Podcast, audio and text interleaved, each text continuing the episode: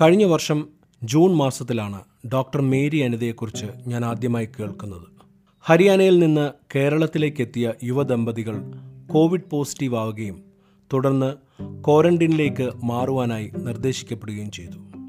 അതോടെ അവരുടെ മകൻ ആറുമാസം പ്രായമായ എൽഡിൻ ഒറ്റപ്പെട്ട അവസ്ഥയിലായി. ഡോക്ടർ മേരി അനിത മുന്നോട്ട് വരികയും എൽഡിനെ ഏകദേശം മുപ്പത് ദിവസത്തോളം സ്വന്തം മകനെ പോലെ നോക്കി വളർത്തുകയും ചെയ്തു.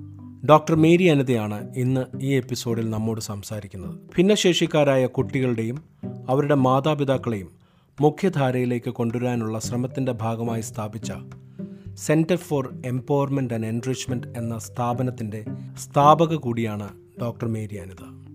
Centre for empowerment and enrich എന്ന എൻ ജി ഒയുടെ സ്ഥാപകയും ക്ലിനിക്കൽ സൈക്കോളജിസ്റ്റുമായ ഡോക്ടർ മേരി അനിതയാണ് നമ്മോടൊപ്പം ചേരുന്നത്. Doctor welcome to podcast by Arbin Chandrasekhar thank you so much Aravind doctor Mary Anitha ഞാൻ ഈ പേര് ആദ്യമായിട്ട് കേൾക്കുന്നത് കഴിഞ്ഞ ജൂൺ മാസത്തിലാണ്.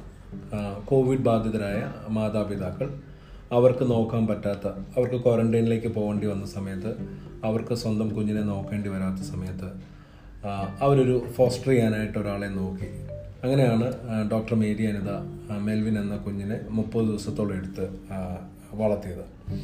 അപ്പം എനിക്ക് ചോദിക്കാൻ പല കാര്യങ്ങളുണ്ട്. പക്ഷെ ആളുകൾക്ക് കേൾക്കാൻ ഒരു പക്ഷേ ഈ ഒരു കാര്യമായിരിക്കും. അപ്പം അതിനെക്കുറിച്ചൊന്ന് പറയാമോ? എങ്ങനെയാണ് മെൽവിൻ ഡോക്ടർ മേരി അനിതയിലേക്ക് എത്തിച്ചേർന്നത്? എൽവിൻ എൽവിൻ അല്ല മോന്റെ ആക്ച്വലി പേര്. മോന്റെ പേര് എൽഡിൻ എന്നാണെന്ന് ഈ അടുത്ത് തന്നെയാണ് അറിഞ്ഞതുപോലെ. കാരണം എനിക്ക് ഉണ്ണീന്ന് വിളിക്കാനാണ് തോന്നിയത്. ഇത് ഡിസാസ്റ്റർ മാനേജ്മെന്റെ ഭാഗമാണ് ഞാൻ അപ്പോൾ അങ്ങനെ ഡിസാസ്റ്റർ മാനേജ്മെന്റ് ഏത് ഒറ്റപ്പെട്ടു പോയതാണെങ്കിലും ഭക്ഷണം ആവശ്യമുള്ളതാണെങ്കിലും അങ്ങനെയുള്ള എല്ലാവരെയും റെഫർ ചെയ്ത് നമുക്ക് ഓരോ മെസ്സേജസ് എപ്പോഴും വന്നുകൊണ്ടിരിക്കും.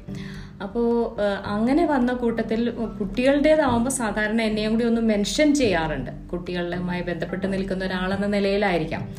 അങ്ങനെയാണ് ഒരു പാരൻസ് രണ്ടുപേരും പോസിറ്റീവ് ആയ പാരൻസിന്റെ ഒരു കുട്ടിയെ നോക്കണം എന്ന് പറഞ്ഞ് ഒരു മെസ്സേജ് വന്നത്. ഉടനെ തന്നെ ഞാൻ ഹാൻഡ് റൈസ് ചെയ്തു. ഉടനെ തന്നെ C W C child welfare കമ്മിറ്റിയുമായി ബന്ധപ്പെടണം എന്ന് പറയുകയും ഞാൻ ഒരു അന്ന് നൈറ്റ് തന്നെയാണ് ഒരു ഈവനിങ് ആയപ്പോഴാണ് അറിഞ്ഞത്. അപ്പോൾ ഒരു എയ്റ്റ് തേർട്ടി ആയപ്പോഴേക്ക് ഞാൻ ചൈൽഡ് വെൽഫെയർ പ്രസിഡന്റ് പിന്നെ ബിറ്റി മാഡത്തിനെ വിളിച്ച് സംസാരിച്ചു. അപ്പോൾ എന്റെ ധാരണയിൽ എനിക്ക് ഒരുപാട് വോളണ്ടിയേഴ്സ് ട്രെയിൻഡ് വോളണ്ടിയേഴ്സ് എസ്പെഷ്യലി അത് കുട്ടികളെ എന്ന് പറഞ്ഞാൽ ഭിന്നശേഷിക്കാരായ കുട്ടികളെ പോലും എടുക്കാൻ പരിശീലി കിട്ടിയിട്ടുള്ള വോളണ്ടിയേഴ്സ് ആയതുകൊണ്ട് ഒരു കുട്ടിയെ നോക്കുക എന്ന് പറഞ്ഞത് അത്രയും വലിയ കാര്യമല്ല നമ്മളെ സംബന്ധിച്ചിടത്തോളം. We were doing it for past thirteen years അപ്പോൾ നമ്മളെ സംബന്ധിച്ചിടത്തോളം അത് ഈസി ജോബാണ് അപ്പോൾ ഞാൻ പറഞ്ഞു നമ്മുടെ വോളണ്ടിയർ വിട്ടോളാം. എത്ര ദിവസത്തേക്ക് വേണം? ആ വോളണ്ടിയറിന്റെ സേഫ്റ്റി അല്ലെങ്കിൽ ക്വാറന്റൈൻ എങ്ങനെയായിരിക്കണം? ഇതൊക്കെ ഒരു ഡയറക്ഷൻസ് ഇത്രയേ എന്റെ ഭാഗത്തുനിന്ന് ഉണ്ടായിരുന്നുള്ളൂ. പക്ഷേ എത്ര വയസ്സുള്ള കുട്ടിയാണ് എന്നുള്ള ചോദ്യത്തിൽ ഞാൻ സ്റ്റക്കായിപ്പോയി കാരണം കുഞ്ഞിന് ആറ് മാസമാണ് എന്ന് പറഞ്ഞതിൽ പിന്നെ എനിക്ക് ചോദ്യങ്ങളില്ല. കാരണം ഒരു ആറു മാസമുള്ളൊരു കുഞ്ഞിനെ ആ, അത് എന്റെ വോളണ്ടിയേഴ്സിനെ ഏൽപ്പിക്കാനെന്നല്ല വേറൊരാളെ പോലും ഏൽപ്പിക്കാനുള്ള ഒരു ഓപ്ഷൻ എനിക്ക് തോന്നിയില്ല. കാരണം പാരൻസിന്റെ ആദ്യം എന്തായിരിക്കും എന്ന് എനിക്ക് നല്ലവണ്ണം അറിയാം. ഒരു ബേബീനെ നമ്മൾ മാറ്റണം എന്ന് പറയുമ്പോൾ അത് എത്രമാത്രം വേദനാജനകമായിരിക്കും അവർക്ക്. ഉടനെ ഞാൻ പറഞ്ഞു ഞാൻ ഞാൻ തന്നെ പൊക്കോളാം മാഡം പക്ഷേ എന്നെ ഡിസ്കറേജ് ചെയ്യായിരുന്നു കാരണം അന്ന് നമ്മുടെ വീട്ടിൽ നിന്ന് അന്നത്തെ കോവിഡ് കാലത്തിന്റെ ഒരു ആദ്യഘട്ടം എന്ന നിലയിൽ ഒരു ഈച്ച പോലും അനങ്ങാത്ത കാലഘട്ടത്തിലാണ് അതായതുകൊണ്ട് നമ്മുടെ വീട്ടിൽ നിന്ന് നൂറ് ഫുഡ് സ്ട്രീറ്റ് ഡ്വല്ലേഴ്സിന് പോകുന്നുണ്ട്. അപ്പോൾ ഇതൊക്കെ മുടങ്ങുമല്ലോ എന്നുള്ളതാണ് മാഡത്തിന്റെ ഒരു ചിന്തയിൽ പക്ഷെ ഞാൻ പറഞ്ഞു ഇത് ഞാൻ തന്നെ ചെയ്താൽ ചെയ്താലേ ശരിയാവുള്ളൂ ഞാൻ തന്നെ പൊക്കോളാം. പിന്നെ മാഡം പറഞ്ഞു എന്നാൽ എന്റെ അപ്പം ഞാൻ പറഞ്ഞ ഞാൻ ആ നൈറ്റ് തന്നെ പോയി എടുത്തിട്ട് വരാം. എന്റെ ഒരു ഈസിനെസ് അപ്പോഴും എല്ലാവരും അപ്പോൾ പറഞ്ഞു മാഡം പറഞ്ഞു ഇല്ല ഇല്ല എന്താ അത് കുറേ പ്രൊസീജിയേഴ്സ് ഉണ്ട്. നാളെ മെഡിക്കൽ കോളേജിൽ എത്തിയാൽ എന്ന് അപ്പോൾ ഉടനെ തന്നെ ഞാൻ മാഡം എന്റെ സംശയം ഇവിടുത്തെ നമ്മുടെ കുട്ടികളും ഹസ്ബൻഡും ഒക്കെ സമ്മതിക്കുമോ എന്നുള്ളൊരു ടെൻഷൻ ഞാൻ പറഞ്ഞു അതൊക്കെ ഈസിയാണ് എന്ന് പറഞ്ഞപ്പോൾ പ്രശ്നമല്ല എന്ന് പക്ഷെ മാഡത്തിനും എന്റെ വീട്ടിലെ സാഹചര്യങ്ങൾ അറിയാവുന്നയാളാണ് പക്ഷെ ഇത് എന്ന് കേൾക്കുമ്പോൾ എങ്ങനെയായിരിക്കും റെസ്പോൺസ്? പക്ഷെ ഞാൻ ആദ്യം എന്റെ മക്കളോടാണ് സംസാരിച്ചത്. അവർ തന്നൊരു കോൺഫിഡൻസ്. അതിനുശേഷമാണ് ഞാൻ ഹസ്ബൻഡിനെ കാരണം അദ്ദേഹം ഇവിടെ ഉണ്ടായിരുന്നില്ല. അപ്പോൾ അവർ പറഞ്ഞത് ആദ്യം അവർക്കും ടെൻഷനായിരുന്നു. കോവിഡ് അല്ലേ എന്ന് പറഞ്ഞെങ്കിൽ പോലും അവർ പറഞ്ഞത് സാരമില്ല അമ്മ ഒരു ബേബിക്ക് വേണ്ടിയല്ലേ? ആ അത്രയും ഒരു ഈസിയോടെയാണ് അവർ പറഞ്ഞത്. അതുപോലെ തന്നെയാണ് ഹസ്ബൻഡിനോട് പറഞ്ഞപ്പോഴും അദ്ദേഹം പറഞ്ഞത് ഇപ്പം ഇപ്പം തന്നെ പൊയ്ക്കോളോ. അതോ ഞാൻ വന്നിട്ടാണോ പോകുന്നത് അത്രയേ ഉള്ളൂ ചോദ്യം. അപ്പം ഞാൻ കാരണം എനിക്ക് നൈറ്റിൽ ഡ്രൈവ് ചെയ്യാനും ഇച്ചിരി ബുദ്ധിമുട്ടുള്ളതുകൊണ്ടാണ് ആ ചോദ്യം വന്നത് തന്നെ. അത്രയും ഈസി ആയിട്ടാണ് നമ്മൾ എടുക്കുന്നത്. പക്ഷേ അതിന്റെ സീരിയസ്നെസ് അറിയാമായിരുന്നോ എന്ന് ചോദിച്ചാൽ അറിയാമായിരുന്നു. കാരണം അന്ന് നൈറ്റിൽ തന്നെ നമ്മൾ വീട്ടിലെടുത്ത ഒരു ഡിസിഷൻ ഇത് പുറത്താരും അറിയണ്ട. കാരണം ഈ പുറത്തറിഞ്ഞാൽ കഴിഞ്ഞ് കഴിഞ്ഞാൽ ക്വാറന്റൈനിൽ ഇരിക്കുന്ന അല്ലെങ്കിൽ പോസിറ്റീവ് ആയ ഒരു പാരൻസിന്റെ കുഞ്ഞ് നമ്മുടെ വീട്ടിലുണ്ട് എന്ന് അറിഞ്ഞു കഴിഞ്ഞു കഴിഞ്ഞാലുള്ള ഇമ്പാക്ട്സും നമുക്കറിയാമായിരുന്നു. അപ്പോൾ അങ്ങനെ ഡിസൈഡ് ചെയ്തുകൊണ്ട് ജൂൺ ഫിഫ്റ്റീൻത്തിന് ഞാൻ മെഡിക്കൽ കോളേജിൽ പോകുന്നു. അവിടെ ചെല്ലുമ്പോഴും ആ സീരിയസ്നെസ് എനിക്ക് മനസ്സിലായിട്ടില്ല എന്ന് തന്നെയാണ് അവിടുത്തെ എല്ലാ ഡോക്ടേഴ്സിന്റെയും ആർ എം ഒക്കെ ചിന്തയിൽ. കാരണം ആണെന്ന് അവർക്ക് മനസ്സിലാക്കാൻ മനസ്സിലാക്കാൻ അത് എന്തുകൊണ്ട് വായി എന്നുള്ളൊരു ക്വസ്റ്റ്യനും കൂടി എല്ലാവരും കാരണം ഞാൻ അവിടെ വണ്ടി നിർത്തിയത് ആ നിമിഷം മുതലുണ്ടായ ഒരു എല്ലാവരും ഒരു അത്ഭുത ജീവിയെ പോലെ അവിടെ നിൽക്കുന്ന നേഴ്സും ക്ലീനിങ് ചെയ്യുന്നതും സെക്യൂരിറ്റി ഓഫീസേഴ്സ് വരെ നോക്കുന്നത് എന്ത് ഈ മാഡമാണോ നോക്കുന്നത്? എന്നുള്ള ഒരു ആ ക്വസ്റ്റ്യൻ എല്ലാവരുടെ മുഖത്തുണ്ടായിരുന്നു. സമയത്ത് അത്രയും ഭീകരതയായിരുന്നു ഒരു കോവിഡ് എന്ന് പറഞ്ഞു കഴിഞ്ഞാൽ അത്രയും പ്രശ്നമുള്ള ഒരു സമയം. അത്രയും പ്രശ്നം എന്ന് പറഞ്ഞാൽ കൊച്ചിയിൽ ഒരു കൊതുക് പോലും മൂളുന്ന സൗണ്ട് ഇല്ലാത്ത സമയം എന്ന് പറയാം. അത് അത്രയും ഭീകരമായിരുന്നു. പക്ഷേ എന്റെ ചിന്തയിൽ അതൊന്നും ഉണ്ടായിരുന്നില്ല. കാരണം എന്റെ മക്കൾക്ക് ഒരു ആവശ്യം വന്നു കഴിഞ്ഞു കഴിഞ്ഞാൽ. എനിക്ക് എന്റെ കുടുംബത്തിൽ എന്റെ ഹസ്ബൻഡിനും എനിക്കും അസുഖം പെട്ട് എന്റെ മക്കളെ മാറ്റി നിർത്തേണ്ട പറ്റി പോയാൽ അവരുടെ അവസ്ഥ എനിക്ക് ശരിക്കും പറഞ്ഞാൽ ഇപ്പോഴും ഓർക്കുമ്പോൾ ഒരു തീ പോലെയാണ് വരിക. കാരണം ഒരു കുഞ്ഞു ബേബിയാണ് ഇവന് ഒറ്റപ്പെട്ടിരിക്കുന്ന അവസ്ഥ ഓർക്കാൻ പോലും ഒരമ്മയ്ക്ക് ഓർക്കാൻ പറ്റില്ല. പക്ഷെ എന്തൊക്കെയോ സാഹചര്യത്താൽ എല്ലാവരും ഈ പേടിയിൽ അങ്ങനെ ആ ഭീതിയാണ് അവരുടെ മുന്നിൽ നിന്നത് എന്നെ സംബന്ധിച്ചിടത്തോളം ഉണ്ണിയെ അവിടെ നിന്ന് മാറ്റുക എന്നുള്ളത് മാത്രമേ ഉണ്ടായിരുന്നുള്ളൂ. അങ്ങനെയാണ് ഉണ്ണി എന്നിലേക്ക് എത്തിയത്. ദിവസങ്ങൾ. മുപ്പത് ദിവസങ്ങൾ എന്ന് പറയുമ്പോഴും അതിനും ഒരു സന്തോഷം. എന്റെ ഇരുപത് ഇരുപത് എന്ന് ലോകം മുഴുവനും മാർക്ക് ചെയ്യുക ഒരു പക്ഷേ ഒരു ബുദ്ധിമുട്ടിലൂടെ കടന്നുപോയ കാലഘട്ടം എന്നാണെങ്കിൽ ഞാൻ അതിനെ ഏറ്റവും എന്റെ ജീവിതത്തിൽ എന്റെ മക്കളുണ്ടായപ്പോഴുണ്ടായ ഏറ്റവും സന്തോഷം പോലെ തന്നെയാണ് ഉണ്ണി ഞങ്ങളിലേക്ക് വന്നത്. അതും ഉണ്ണി ഉണ്ണി എന്ന് പറയുമ്പോൾ എൽവിൻ എന്ന കുഞ്ഞ പെട്ടെന്ന് നെക്സ്റ്റ് ഡേ എന്റെ ഉണ്ണിയായി മാറി. അതാണ് ഏറ്റവും വലുത്. കാരണം അവൻ ഞാൻ ഉണ്ണി എന്ന് വിളിക്കുമ്പോഴേക്കും അവൻ തിരിഞ്ഞു നോക്കാൻ തുടങ്ങാൻ ആദ്യമായിട്ട് ബ്രസ്റ്റ് ഫീഡിൽ നിന്ന് ആ നിമിഷവും പോലും ഞാൻ മേടിക്കുന്നതിന് ആ നിമിഷം പോലും അവൻ ബ്രസ്റ്റ് ഫെഡ് ആയിരുന്നു എന്ന് എനിക്ക് അറിയില്ലായിരുന്നു. അപ്പൊ പുതിയതായിട്ട് ഫോമുല ഫീഡ് സ്റ്റാർട്ട് ചെയ്യണം. അതുപോലെ തന്നെ അവൻ കമിഴ്ന്നിട്ടുണ്ടായിരുന്നു. എന്റെ അടുത്ത് വന്നാണ് അവന് നീന്തി തുടങ്ങിയത്. അപ്പോൾ ഇതൊക്കെ ഒരു അമ്മയെ സംബന്ധിച്ചിടത്തോളം ഒരു മൈൽ സ്റ്റോൺസ് അതൊക്കെ ഒരു വലിയ ബ്ലെസ്സിങ് ആണ്. അപ്പോൾ ഇരുപത് ഇരുപത് എന്ന് പറഞ്ഞു കഴിഞ്ഞാൽ എന്റെ ജീവിതത്തിൽ ഏറ്റവും വലിയ സന്തോഷമുള്ള ഒരു വർഷമാണ്. എന്റെ ജീവിതത്തിൽ മാത്രമല്ല ഞാൻ പറയും ലോകം എമ്പാടുമുള്ള ജനത ഒരുപക്ഷെ ഒന്നിച്ചിരുന്ന് ഭക്ഷണം കഴിച്ചൊരു വർഷം എന്ന് പറയുമ്പോൾ അതിലപ്പുറത്തേക്ക് ഒരിക്കൽ പോലും കീരിയും പാമ്പും ഒന്നിച്ച് ടേബിളിലിരുന്ന് ഭക്ഷണം കഴിച്ചൊരു വർഷം എന്നും കൂടി അതിശോക്തി ഇല്ലാണ്ട് പറയാൻ പറ്റും എന്നുള്ളത് വലിയ സന്തോഷമാണ്. ഒരുപാട് പിതാക്കന്മാർ ഒരുപാട് സ്പിരിച്വൽ ആയിട്ടുള്ള ഒരുപാട് ആൾക്കാർ എന്നെ വിളിച്ചിട്ട് പറയാം ഒരുപാട് അനുഗ്രഹങ്ങൾ എനിക്ക് വരാനുണ്ടായി ഉണ്ട് എന്നായിരുന്നു പറഞ്ഞത്. പക്ഷേ ഞാൻ പറയുന്നു ഇതാണ് എന്റെ ഏറ്റവും വലിയ ബ്ലെസ്സിങ് കാരണം കോടാനുകോടി സ്ത്രീകളിൽ നിന്ന് ഉണ്ണിയുടെ അമ്മയാകാൻ എന്നെ വിളിക്കപ്പെട്ടു എന്ന് പറയുന്നത് അത് തന്നെയാണ്. കാരണം എനിക്ക് ഒരിക്കലും അറിയില്ലാത്ത കണ്ടിട്ടില്ലാത്ത കേട്ടിട്ടില്ലാത്ത കുടുംബത്തിൽ നിന്ന് ഒരു മകൻ എന്റെ വീട്ടിലേക്ക് വരിക എന്നുള്ളത് അതാണ് ഏറ്റവും വലിയ ബ്ലെസ്സിങ് അതിൽ വലിയ സന്തോഷമുണ്ട്. കഴി ചെയ്യാൻ കഴിഞ്ഞത് നമ്മൾക്ക് ഒരു അനുഗ്രഹം തന്നെയാണ്. Centre for empowerment and enrichment എന്ന എൻ ജിഒയുടെ സ്ഥാപകയാണ്.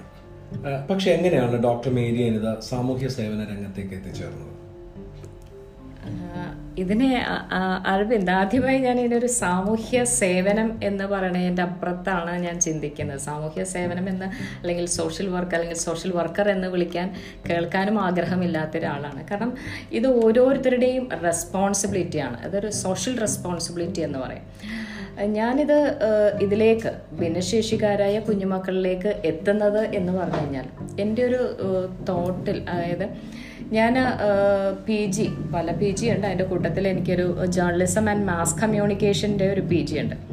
അപ്പോൾ ആ പി ജി ചെയ്യണ കാലത്ത് ഞാൻ സത്യസായി സെന്ററിൽ ഹൈദരാബാദിലെ ഇതുപോലെയുള്ള കുട്ടികളുടെ ഒരു സെന്ററിലാണ് വർക്ക് ചെയ്തത് അത് അന്ന് എനിക്കതൊരു ഭിന്നശേഷിയുള്ള കുട്ടികളാണെന്നോ എന്നോ എനിക്ക് മനസ്സിലാക്കാനുള്ള കപ്പാസിറ്റി ഇല്ലായിരുന്നു. എനിക്ക് മനസ്സിലാക്കിയിരുന്നത് ടീച്ചേഴ്സും കുട്ടികളുമായി ഗുസ്തി പിടിക്കുന്ന ഒരു ഗ്രൂപ്പ് അതാണ് എനിക്ക് മനസ്സിലാക്കിയത്. അത് മാത്രമായിരുന്നു ആ ക്ലാസ്സിൽ നടന്നുകൊണ്ടിരുന്ന വെച്ചത് ഒബ്സർവേഷൻ ഞാൻ വെറും ഒരു ഒബ്സർവന്റ് ആയിരുന്നു. അപ്പോൾ എനിക്കന്ന് മനസ്സിലാക്കിയിരുന്നത് അങ്ങനെയാണ്.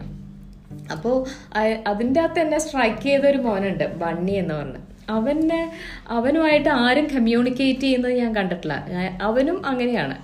അവൻ വരുന്നത് ഒരു ക്ലാസ്സിൽ ആറ് ഏഴ് കുട്ടികളുണ്ട്. അതൊരു വലിയ ആരവത്തോടെയാണ്. അവൻ ടീച്ചർ കയറി കഴിഞ്ഞിട്ടാണ് അവൻ വരെ വരുന്നതും ടീച്ചറിന്റെ ഷോൾ പിടിച്ച് പറിക്കുന്ന ഒരു ബണ്ണി. അപ്പോൾ ടീച്ചറും ഒരു അടി കൊടുക്കും. അവൻ തിരിച്ച് ടീച്ചറെ പഠിക്കും. അവന് അവന്റെ സീറ്റിൽ വന്നിരിക്കുമ്പോൾ കൂട്ടത്തിൽ അവൻ സൈഡിലിരിക്കുന്നവരെ അടിക്കും. തിരിച്ചടിക്കും. അപ്പൊ പിന്നെ കൂട്ടത്തല്ലായി. അതൊരു ദിവസേനയുള്ള പ്രോസസ്സാണ് പക്ഷേ ഈ കുട്ടികൾ എന്താണോ പഠിച്ചുകൊണ്ടിരിക്കുന്നത് എന്ന് ഞാൻ നോക്കുമ്പോൾ എന്നും ഒരേ വേർഡ് അല്ലെങ്കിൽ ഒരേ ലെറ്റർ ആണ് പഠിച്ചുകൊണ്ടിരിക്കുന്നത് എന്ത് ഈ കുട്ടികളെ വേറെ പഠിപ്പിക്കാത്തത് എന്ന് ചോദിക്കാനുള്ള വോയിസ് ഒന്നും എനിക്കില്ല. ഞാൻ കാരണം ഞാൻ ഒരു ഒബ്സ് എനിക്ക് അതിൽ നിന്നുള്ള ഒരു റിപ്പോർട്ടാണ് വേണ്ടത്. കാരണം മാത്രമല്ല എനിക്കൊരു കമ്മ്യൂണിക്കേഷൻ ബാരിയർ ഉണ്ടായിരുന്നു. തെലുങ്ക് മാത്രം സംസാരിക്കുന്നവരോട് ഞാൻ പറയുന്നത് മുഴുവനും മനസ്സിലാക്കാൻ അവർക്കും പറ്റിയിരുന്നില്ല. പക്ഷെ അങ്ങനെ ഇരിക്കുമ്പോഴാണ് ഈ മകൻ സ്ലോലി എനിക്ക് മനസ്സിലായത് അവൻ ഇംഗ്ലീഷ് അറിയാം. ഇവൻ എഴുതാൻ അറിയില്ല എങ്കിൽ പോലും അവൻ ഇംഗ്ലീഷ് അറിയാം. ഇംഗ്ലീഷ് അറിയാം എന്ന് മാത്രമല്ല അവൻ ഫ്ലവറി ലാംഗ്വേജസിലാണ് സംസാ ഇംഗ്ലീഷിൽ തന്നെ ഭയങ്കര ഗുഡ് ആക്സെന്റിലാണ് അവൻ സംസാരിച്ചുകൊണ്ടിരുന്നത്. അപ്പോൾ അങ്ങനെയാണ് പതിയെ ഞാൻ അവനെ ഒരു റാപ്പോ ബിൽഡ് ചെയ്യാം എന്ന് നോക്കി. കാരണം നമുക്കൊരു കോമൺസ് ഇതുണ്ട്. അപ്പോൾ ലാംഗ്വേജ് അവന്റെയും ഒരു പ്രോബ്ലം ആണല്ലോ. പിന്നെ മാത്രമല്ല ഒരു രണ്ട് ദിവസം കഴിഞ്ഞപ്പോഴേക്കും എന്റെ ഷോളും വന്ന് വലിക്കാൻ തുടങ്ങിയപ്പോൾ മൂന്നാം ദിവസം അവൻ വന്നതും ഷോൾ ഞാൻ അങ്ങോട്ട് കൊടുക്കാൻ തുടങ്ങി. അപ്പോൾ അവൻ അത് ത്രില്ലില്ല എന്നും കൂടി എനിക്ക് മനസ്സിലായി. അപ്പോൾ അതാണ് അവന് ആവശ്യമുള്ളത് കിട്ടുന്നില്ലാത്തതാണ് അവന്റെ പ്രശ്നം എന്നാണ് അന്ന് ഞാൻ മനസ്സിലാക്കിയത്. അപ്പോൾ അവൻ എല്ലാ ദിവസവും കീറിക്കൊണ്ടിരുന്ന വെച്ചാൽ അവന്റെ പുസ്തകത്തെ ഞാൻ പതിയെ ഒന്ന് തുറന്നു നോക്കി. അവൻ എ എഴുതി എ എഴുതി തീർന്ന പുസ്തകങ്ങൾ മാത്രമേ ഉള്ളൂ. ബിയിലേക്ക് എന്തുകൊണ്ട് പോയില്ല എന്ന് ഞാൻ ടീച്ചറോട് ചോദിച്ചിട്ട് കാര്യമില്ല. അവൻ എഴുതാത്തത് കൊണ്ടായിരിക്കും എല്ലാ ദിവസവും.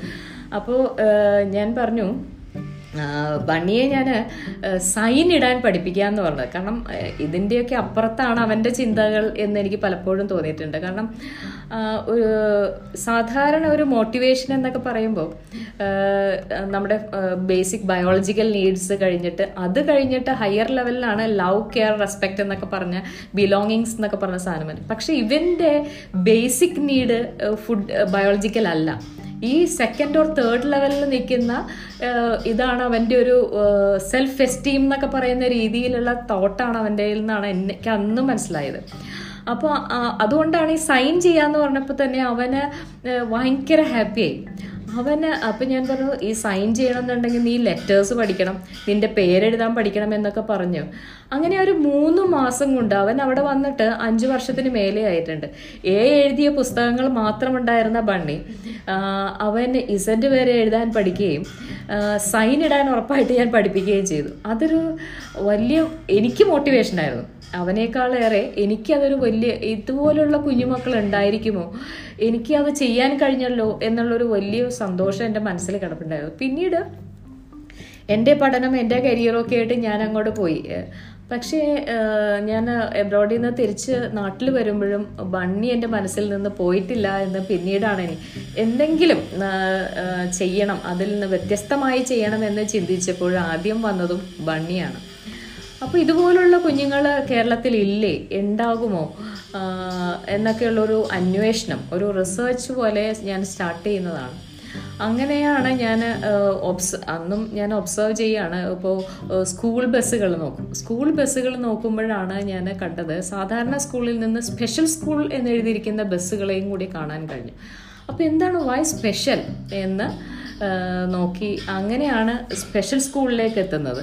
അങ്ങനെ അന്ന് എറണാകുളം ജില്ലയിൽ ഏതാണ്ട് ഇരുപത്തിയേഴ് സ്പെഷ്യൽ സ്കൂളുകളുണ്ട് അങ്ങനെ ഓരോ സ്കൂളുകളിലും അവിടെയുള്ള കുട്ടികൾ ടീച്ചേഴ്സ് അവരുടെ മാതാപിതാക്കൾ അവരൊക്കെ ആയിട്ട് സംവദിക്കാനുള്ള ഒരു സാഹചര്യമുണ്ടായി. അതിൽ നിന്നും എനിക്ക് മനസ്സിലായത് ഈ കുഞ്ഞുങ്ങളെ ഒരു പക്ഷേ ഒരുപാട് മാതാപിതാക്കൾക്ക് പുറത്തു കൊണ്ടുപോകാൻ പറ്റുന്നില്ല.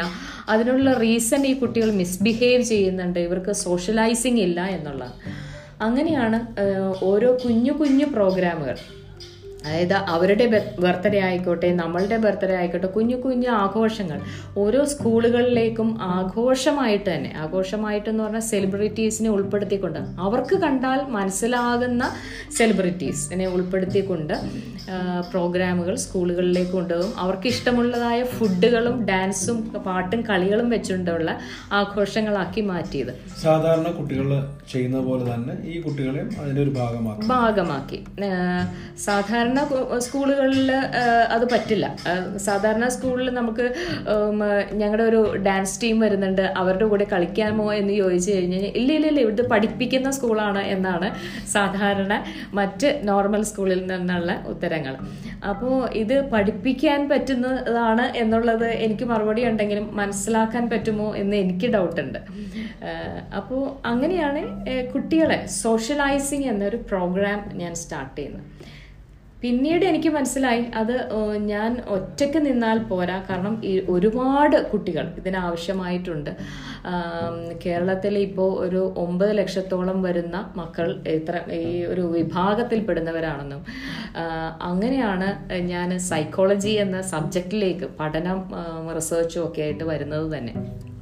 അപ്പോൾ അത് എനിക്ക് മാത്രം പറ്റുന്നതല്ല. കാരണം വേറൊരു കാര്യമുള്ളത് ഇതിനൊരു സസ്റ്റൈനബിൾ ആയിട്ട് നമുക്ക് സപ്പോർട്ട് ആവശ്യമുള്ളതാണെന്നും കൂടി കൊണ്ടുള്ള ആ തിരിച്ചറിവിൽ നിന്നാണ് ഈ ഓർഗനൈസേഷൻ ഞാൻ കഴിഞ്ഞു കഴിഞ്ഞാലും ആരെങ്കിലും ഒക്കെ ഇതിന് ഇൻട്രസ്റ്റഡ് ആയിട്ട് കൊണ്ടുപോകണം എന്നുള്ളൊരു ഇൻട്രസ്റ്റോടെയാണ് അതിനെ ഒരു എൻ ജി ഒ ആയി രജിസ്റ്റർ ചെയ്യും. ഒരുപാട് കോളേജിലെ ഇപ്പോൾ കെ എം ഇ ആണെങ്കിലും സ്റ്റുഡന്റ് പോലീസ് കേഡറ്റ്സിന്റെ കുട്ടികളാണെങ്കിലും ഒക്കെ അതിന്റെ ഭാഗമാകാനായിട്ട് ഒരുപാട് കുട്ടികൾ അവരുടെ ഏജ് ലെവലിലുള്ള കുട്ടികൾ തന്നെ അവർക്ക് വോളണ്ടിയർഷിപ്പിന് വേണ്ടിയിട്ട് അവരുടെ ഒരു സപ്പോർട്ട് കെയർ ഗിവർ ആയിട്ട് വരുമ്പോൾ ഒരു ബഡി സിസ്റ്റം പോലെ ഈസി ആയിട്ട് രണ്ടുപേർക്കും കമ്മ്യൂണിക്കേറ്റ് ചെയ്യാൻ പറ്റും എന്നുള്ളൊരു ആം, ഒരേ വേവ് ലെങ്ത്തിൽ ഉണ്ടാക്കാൻ പറ്റും എന്നുള്ളൊരു ചിന്തയിൽ നിന്നാണ് ആ ഓർഗനൈസേഷനും വോളണ്ടിയർഷിപ്പും ഒക്കെ സ്റ്റാർട്ട് ചെയ്ത് ഫസ്റ്റ് സ്റ്റാർട്ട് ചെയ്ത് സോഷ്യലൈസിങ് തന്നെയാണ്. മുഖ്യധാരയിലേക്ക് കൊണ്ടുവരണം എങ്കിൽ ആദ്യം അവർക്ക് ആവശ്യം അതായിരുന്നു. ഡിഫറെന്റ്ലി ഏബിൾഡ് ആയിട്ടുള്ള കുട്ടികൾക്കുള്ള ആക്ടിവിറ്റീസിനെ കുറിച്ചാണ് മാഡം പറഞ്ഞത്. ഇപ്പോൾ ഈ സെന്റർ ഫോർ എംപവർമെന്റ് ആൻഡ് എൻട്രിച്ചിന്റെ വേറെ ഏതൊക്കെ മേഖലകളിലാണ്? പ്രധാനമായിട്ടും ഭിന്നശേഷിക്കാരായ കുഞ്ഞുമക്കളെ അല്ലെങ്കിൽ ഡൗൺ ട്രോഡൻ ആയിട്ടുള്ള നീഡി സപ്പോർട്ട് ആവശ്യമുള്ളവരെ മുഖ്യധാരയിലേക്ക് കൊണ്ടുവരിക. I am different not less അതാണ് നമ്മുടെ മോട്ടോ തന്നെ. അപ്പോൾ അത് തന്നെയാണ് ഏറ്റവും പ്രധാനമായിട്ടുള്ളത്. അപ്പോൾ കുട്ടികൾ എന്നതിന്റെ അപ്പുറത്തേക്ക് അമ്മമാരെയും കൂടി ഉൾപ്പെടുത്തി തുടങ്ങി പിന്നീട്. കാരണം ഓരോ കോമ്പറ്റീഷനിലും ഇപ്പോൾ ഓണാഘോഷങ്ങളിൽ നടക്കുമ്പോൾ നമ്മൾ കുഞ്ഞുങ്ങൾക്ക് വേണ്ടിയിട്ട് പൂക്കള മത്സരം അതൊക്കെ നടത്തുന്ന കൂട്ടത്തിൽ അമ്മമാരെ ഇവരെ ഒരുക്കി കൊണ്ടുവരുന്ന ആ ആവേശം. മാത്രമല്ല ഈ കുഞ്ഞുണ്ടായതുകൊണ്ട് പലപ്പോഴും ഒരിക്കൽ പോലും കുളിക്കാതെ പോലും കാരണം ഈ കുഞ്ഞിനെ നോക്കണം അവനൊരു ഉറുമ്പ് കടിച്ചാൽ പോലും പല അമ്മമാരും പറഞ്ഞു അവന് തന്നെത്താൻ എടുത്തു കളയാനോ ആ പെയിനെ ആണെന്ന് പറയുവാനോ എനിക്ക് ചൊറിയുന്നു എന്ന് പറയാനോ അറിയില്ലാത്ത കുഞ്ഞിനെ നോക്കാനായിട്ട് കുളിക്കാൻ പോയി ഇടയ്ക്കിടയ്ക്ക് വന്ന് നോക്കിക്കൊണ്ടിരിക്കുന്ന അമ്മമാരാണ്. അപ്പോൾ അവർക്ക് ഒരു ദിവസമെങ്കിലും നന്നായി ഡ്രസ്സ് ചെയ്ത് അവരുടെ കോൺഫിഡൻസും കൂടി ഉയർത്തണം എന്നുള്ളൊരു ചിന്തയിലാണ് അവർക്കും കൂടി വേണ്ടിയിട്ടുള്ള കോമ്പറ്റീഷൻസ് നമ്മൾ സ്റ്റാർട്ട് ചെയ്തത്. പിന്നീട് ഓരോ സ്ഥലത്തേക്കും നമ്മൾ ഇപ്പോൾ യാത്രകൾ നമ്മൾ സംഘടിപ്പിക്കാറുണ്ട്. അപ്പോൾ അതിലൊക്കെ ഓരോ അമ്മയെയും കൂടി ഉൾപ്പെടുത്താൻ തുടങ്ങിയത്.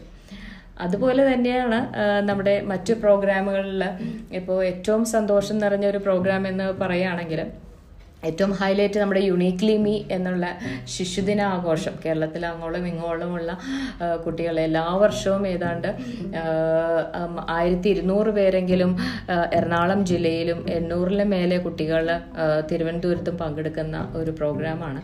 അതാണ് നമ്മുടെ ബേസിക് സോഷ്യലൈസിങ് എന്ന് പറഞ്ഞതിന്റെ ബേസിക് വർക്ക് അതുപോലെ ഏറ്റവും സന്തോഷമുള്ളൊരു കാര്യം എന്ന് പറഞ്ഞു കഴിഞ്ഞാൽ ടൂ തൗസൻഡ് സിക്സ്റ്റീനിലാണ് ആദ്യമായിട്ട് റിപ്പബ്ലിക് ഡേ ഈവിന് സദാശിവം സാറ് ഗവർണറായിരിക്കുന്ന സമയത്താണ് എനിക്കൊരു ഇൻവിറ്റേഷൻ ലഭിക്കുന്നത്. അപ്പോൾ അന്ന് ആ ഇൻവിറ്റേഷൻ കിട്ടിയപ്പോൾ ഞാനും എക്സൈറ്റഡ് ആയിരുന്നു. കാരണം ഒരു രാജ്ഭവനിലേക്ക് റിപ്പബ്ലിക് ഡേക്ക് ഗവർണറോടൊപ്പം ആയിരിക്കുക എന്ന് പറയുന്നത് ഒരു വലിയ സന്തോഷവും അഭിമാനമുള്ള നിമിഷമായിട്ടാണ്. അതേസമയം ഞാൻ ചിന്തിച്ചൊരു കാര്യമുണ്ട്. കാരണം ഞാൻ ചെയ്യുന്ന ഒരു വർക്കിന്റെ പേരിലാണ് എന്നെ ഇൻവൈറ്റ് ചെയ്യപ്പെട്ടിട്ടുള്ളത്. അപ്പോൾ ഞാൻ സാറിനോട് ആരെങ്കിലും ഇതുപോലെ ഗവർണറോട് തിരിച്ചു ചോദിച്ചിട്ടുണ്ടോ എന്ന് ചോദിച്ചാൽ എനിക്കറിയില്ല. അതിന്റെ അകത്തെ പ്രോട്ടോകോൾസിന്റെ അപ്പുറത്ത് നിന്ന് ഞാൻ കണ്ടത് അദ്ദേഹം ഒരു മനുഷ്യനാണ്. എന്റെ ചോദ്യങ്ങൾക്ക് മറുപടി തരാൻ കഴിയും എന്നുള്ളതാണ്. ഞാൻ തിരിച്ച് ആ ഇൻവിറ്റേഷന്റെ ഒരു മറു ചോദ്യമാണ് സാർ എനിക്ക് ഒരു അഞ്ച് കുഞ്ഞുങ്ങളെയും കൂടെ കൂട്ടാൻ പറ്റുമോ? എന്നായിരുന്നു. അദ്ദേഹത്തിന്റെ വലിയ മനസ്സ് അടുത്ത ദിവസം എനിക്ക് കാണാൻ ഒരു അപ്പോയിൻമെന്റ് ആയിട്ടാണ് വന്നത്. അന്ന് ഞാൻ സാറിന്റെ അടുത്ത് എന്റെ കൂടെയുള്ള കുഞ്ഞുമക്കളെക്കുറിച്ചും അമ്മമാരെയും കുറിച്ച് പറഞ്ഞപ്പോൾ ഞാൻ പറഞ്ഞു സാർ ഞാൻ ചെയ്യുന്നതിന്റെ ഒരു അൾട്ടിമേറ്റ് തിങ്കിങ്ങിൽ ഈ പാരൻസിനെ കൂടെ ഒന്ന് പ്രൗഡാക്കുക എന്നുള്ളതും കൂടിയുണ്ട്. അപ്പം ഈ ഒരു കുഞ്ഞുണ്ടായത് കൊണ്ട് എനിക്ക് രാജ്ഭവനിലേക്ക് ഒരു ഇൻവിറ്റേഷൻ കിട്ടുക എന്ന് പറഞ്ഞു കഴിഞ്ഞാൽ ആ അമ്മയുടെ സന്തോഷം എത്രമാത്രമായിരിക്കും എന്ന് എനിക്കറിയാം. കാരണം എനിക്കൊരു ഇൻവിറ്റേഷൻ കിട്ടിയപ്പോൾ ഐ വാസ് സോ എക്സൈറ്റഡ് അതിന്റെ അപ്പുറത്തായിരിക്കും ആ അമ്മയുടെ. അപ്പോൾ സാറ് ആ അന്ന് തന്നെ ഒരു അഞ്ച് കുഞ്ഞുമക്കൾക്കും അമ്മമാർക്കും കൂടി പങ്കെടുക്കാനുള്ള ഒരു അവസരം ഒരുക്കി അത് ഇന്നും ഓർക്കുമ്പോൾ അഭിമാനത്തിന്റെ നിമിഷങ്ങളാണ്. കാരണം രാജ്ഭവന്റെ ഉള്ളിൽ നമ്മുടെ ഓരോരുത്തരുടെയും പേരെഴുതി ഓരോ അമ്മയുടെയും മകളുടെയും പേരെഴുതി നമുക്ക് സീറ്റുകൾ അലങ്കരിച്ച് വെച്ചിരിക്കുന്നു. മാത്രമല്ല ഗവർണർ നമ്മുടെ സീറ്റിലേക്ക് അടുത്തേക്ക് വന്ന ഓരോ കുഞ്ഞുമക്കൾക്കും അന്ന് സമ്മാനം തരുന്നു എന്ന് പറഞ്ഞത്. ഞാൻ കണ്ടത് എല്ലാ അമ്മമാരും കരയായിരുന്നു. കാരണം സന്തോഷത്തിന്റെ നിമിഷങ്ങളായിരുന്നു.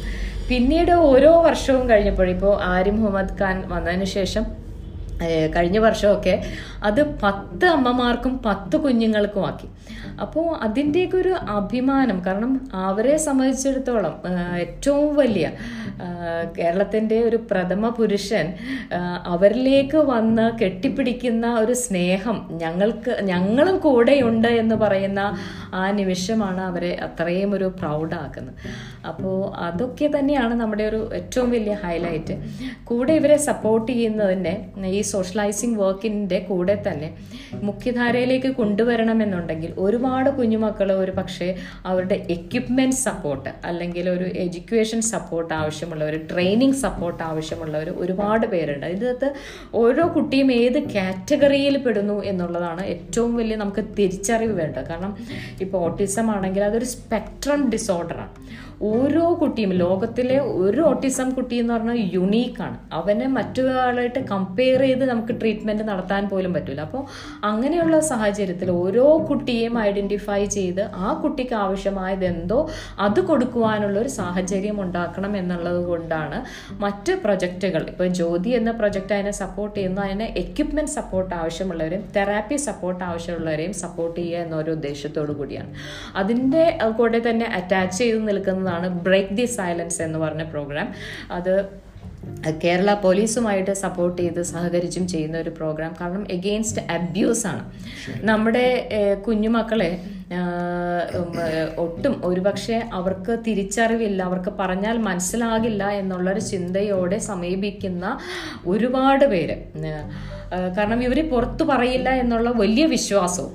പറഞ്ഞു കഴിഞ്ഞാൽ നമ്മൾ വിശ്വസിക്ക വിശ്വസിക്കാണ്ടിരിക്കുന്ന ഒരുപാട് സാഹചര്യങ്ങളുമുണ്ട് എന്നുള്ള വലിയ ധൈര്യം ഒരു വിഭാഗം ആളുകൾക്കുണ്ട്. അതുകൊണ്ട് തന്നെ നടക്കുന്ന ചൂഷണങ്ങളെ അവർക്ക് പറഞ്ഞു മനസ്സിലാക്കി കൊടുക്കാൻ വേണ്ടിയിട്ടുള്ള ഒരു പ്രൊജക്റ്റാണ് ബ്രേക്ക് ദി സൈലൻസ് അതോടൊപ്പം തന്നെ ലവ് കെയർ റെസ്പെക്റ്റ് എന്ന് പറഞ്ഞ പ്രോജക്റ്റ് ഉണ്ട്. അത് അമ്മമാർക്ക് വേണ്ടിയിട്ട് അവരോടുകൂടി ക്വാളിറ്റി ടൈം അമ്മമാരോടൊപ്പം ഒരു ക്വാളിറ്റി ടൈമും സ്പെൻഡ് ചെയ്യുക എന്നുള്ള ഉദ്ദേശത്തോടു കൂടിയുള്ളതാണ് ബേസിക് പ്രോജക്ട്സ് ഇതുമാണ്. ഈ കോവിഡ് കാലത്താണ് നമ്മൾ സൺഷൈൻ സ്മൈൽ എന്ന് പറഞ്ഞ പ്രോജക്റ്റ് സ്റ്റാർട്ട് ചെയ്തത്.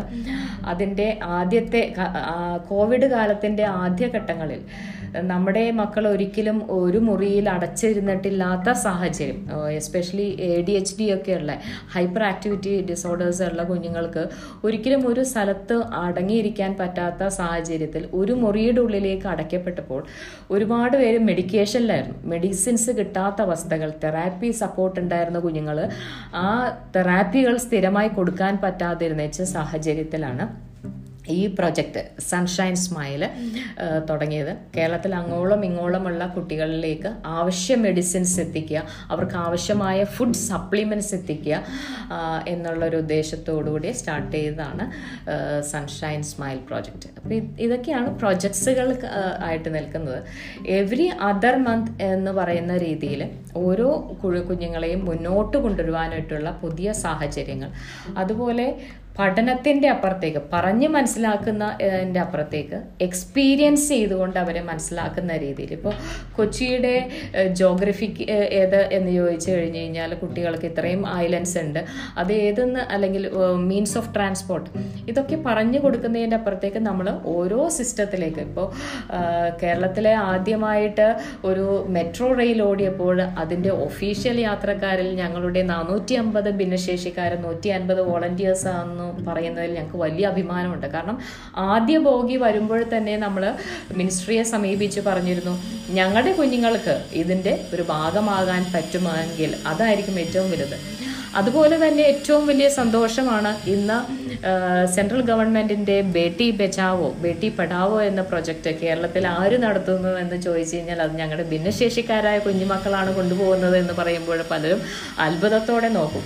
പക്ഷെ അത് പ്രൊഫഷണൽസിനോടൊപ്പം ഹിമാചൽ പ്രദേശിലെ പ്രൊഫസർ നമ്മുടെ സിസ്റ്റർ കൺട്രി സ്റ്റേറ്റ് ആയിട്ടുള്ള ഹിമാചലിലെ പ്രൊഫഷണൽസും കേരളത്തിലെ പ്രൊഫഷണൽസിനോടൊപ്പം ഞങ്ങളുടെ എൺപത് കുഞ്ഞുങ്ങൾ അണിനിരുന്നാണ് ഇത്. അത് ആദ്യമായിട്ട് പ്രൊജക്റ്റ് ടു തൗസൻഡ് നയന്റീനിൽ സെൻട്രൽ ഗവൺമെന്റിൽ നിന്ന് നമ്മുടെ അടുത്ത് വിമൻ എംപവർമെന്റ് ചെയ്യാമോ എന്നുള്ളൊരു ചോദ്യമായിട്ടാണ് വന്നത്. അപ്പോൾ വിമൻ എംപവർമെന്റിന്റെ ഒരു ഭാഗം ഞാൻ ശ്രദ്ധിച്ചിട്ടില്ല എന്ന് പറയുമ്പോൾ ഞാൻ ചോദിച്ചു ഒരു പക്ഷേ അതൊരു മലപ്പുറം ജില്ലയിലാണെങ്കിൽ എനിക്ക് ചെയ്യാൻ പറ്റും എന്ന് ചോദിക്കുമ്പോൾ മലപ്പുറം ജില്ല എന്തുകൊണ്ട് എന്ന് ചോദിച്ചപ്പോൾ ഞാൻ പറയായിരുന്നു അവിടെ ഏതാണ്ട് നയന്റി സിക്സ് തൗസൻഡ് ഭിന്നശേഷിക്കാരായ കുഞ്ഞുങ്ങളുണ്ട്. ഉറപ്പായിട്ടും ഒരു വീട്ടിലെ ഒരമ്മയ അല്ലെങ്കിൽ ഒരു സഹോദരി ഈ കുഞ്ഞുമക്കളുടെ കൂടെ ഉള്ളിലായി പോയിട്ടുണ്ട്. അപ്പോൾ ഇവരെ പുറത്തു കൊണ്ടുവരാൻ കഴിഞ്ഞു കഴിഞ്ഞാൽ അതായിരിക്കും ഏറ്റവും വലുത് എന്ന് കണ്ടുകൊണ്ടാണ് മലപ്പുറം ജില്ലയെ കേന്ദ്രീകരിച്ച് കഴിഞ്ഞാൽ അതിന്റെ ഒരു പ്രൊജക്റ്റ് ഞാൻ സ്റ്റാർട്ട് ചെയ്യാമെന്ന് പറഞ്ഞത്.